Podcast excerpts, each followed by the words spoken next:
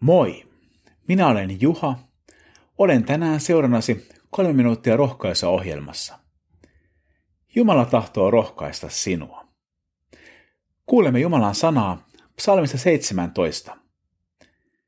Minä huudan avuksi sinua, Jumala, ja sinä vastaat minulle. Kuuntele minua. Kuule, mitä puhun sinulle. Osoita minulle ihmeellistä hyvyyttäsi. Sinä pelastat väkevällä kädelläsi kaikki ne, jotka etsivät sinussa turvaa vihamiesten uhatessa. Varjele minua niin kuin silmä terääsi. Peitä minut siipeesi suojaan. Psalmin kirjoittaja ikään kuin muistuttaa itseään, mistä rukouksessa on kyse. Rukouksessa ihminen huutaa Jumalaa avuksi ja Jumala vastaa.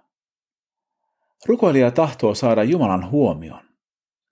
Hän pyytää Jumalaa kuuntelemaan itseänsä.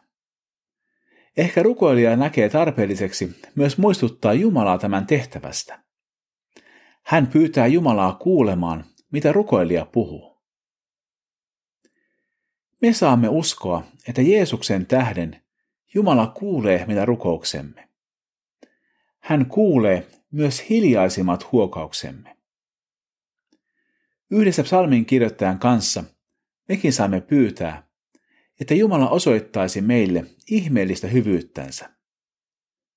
Kaikki hyvyys tulee meille viime kädessä Jumalalta.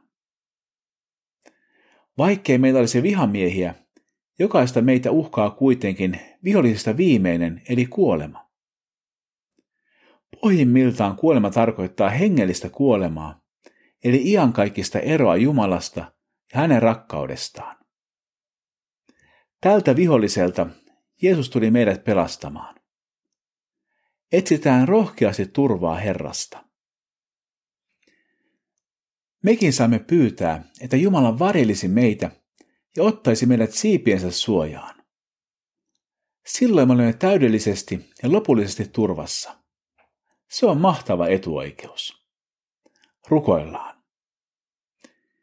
Herra, me käännymme tänäänkin sinun puoleesi kaiken hätämme kanssa. Kuule myös sydämemme huokaukset ja vastaa rukoukseemme.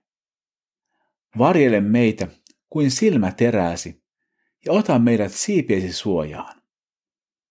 Jeesuksen nimessä. Aamen. Siunattua päivää Jeesuksen kanssa.